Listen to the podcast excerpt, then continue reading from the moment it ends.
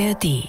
Ich will hier in aller Deutlichkeit sagen, das wollen und werden wir in Deutschland nicht dulden. Das hat der Bundespräsident gesagt, Frank-Walter Steinmeier.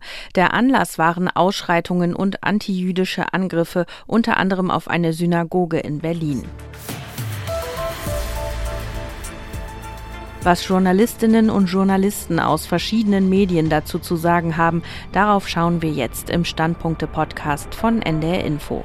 Heute ist Donnerstag, der 19. Oktober und ich bin Janine Artist. Hallo.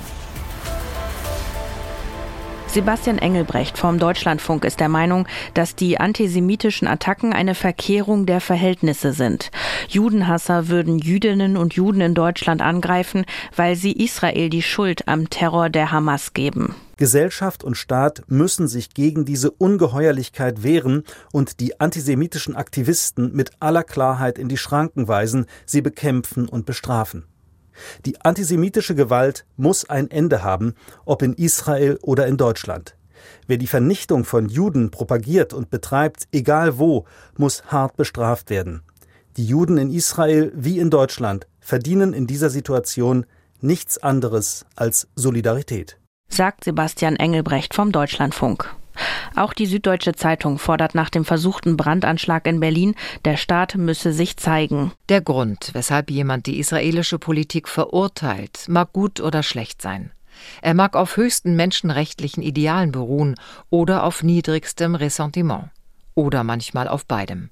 Der Grund aber, weshalb jemand unbeteiligte Juden an irgendeinem Ort der Erde dafür in Mithaftung nimmt und bezahlen lässt, ist immer nur, weil es halt Juden sind.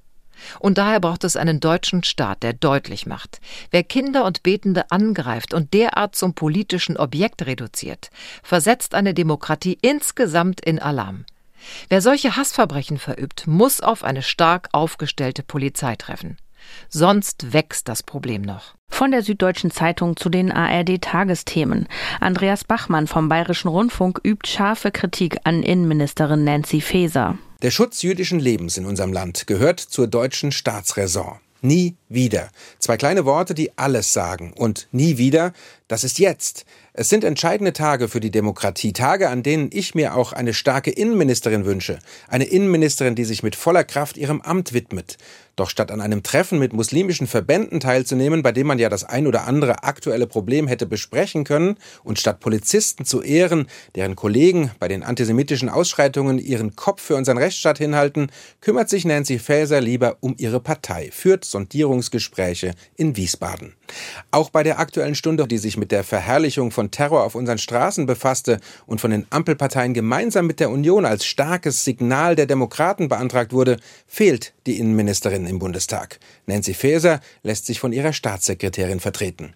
Ich habe eine hohe Verantwortung in der Bundesregierung und die werde ich wahrnehmen. So hat es Nancy Faeser nach ihrer verlorenen Landtagswahl mehrfach gesagt. Es wird Zeit, dass die Innenministerin diesen Worten endlich auch Taten folgen lässt meint Andreas Bachmann in den Tagesthemen.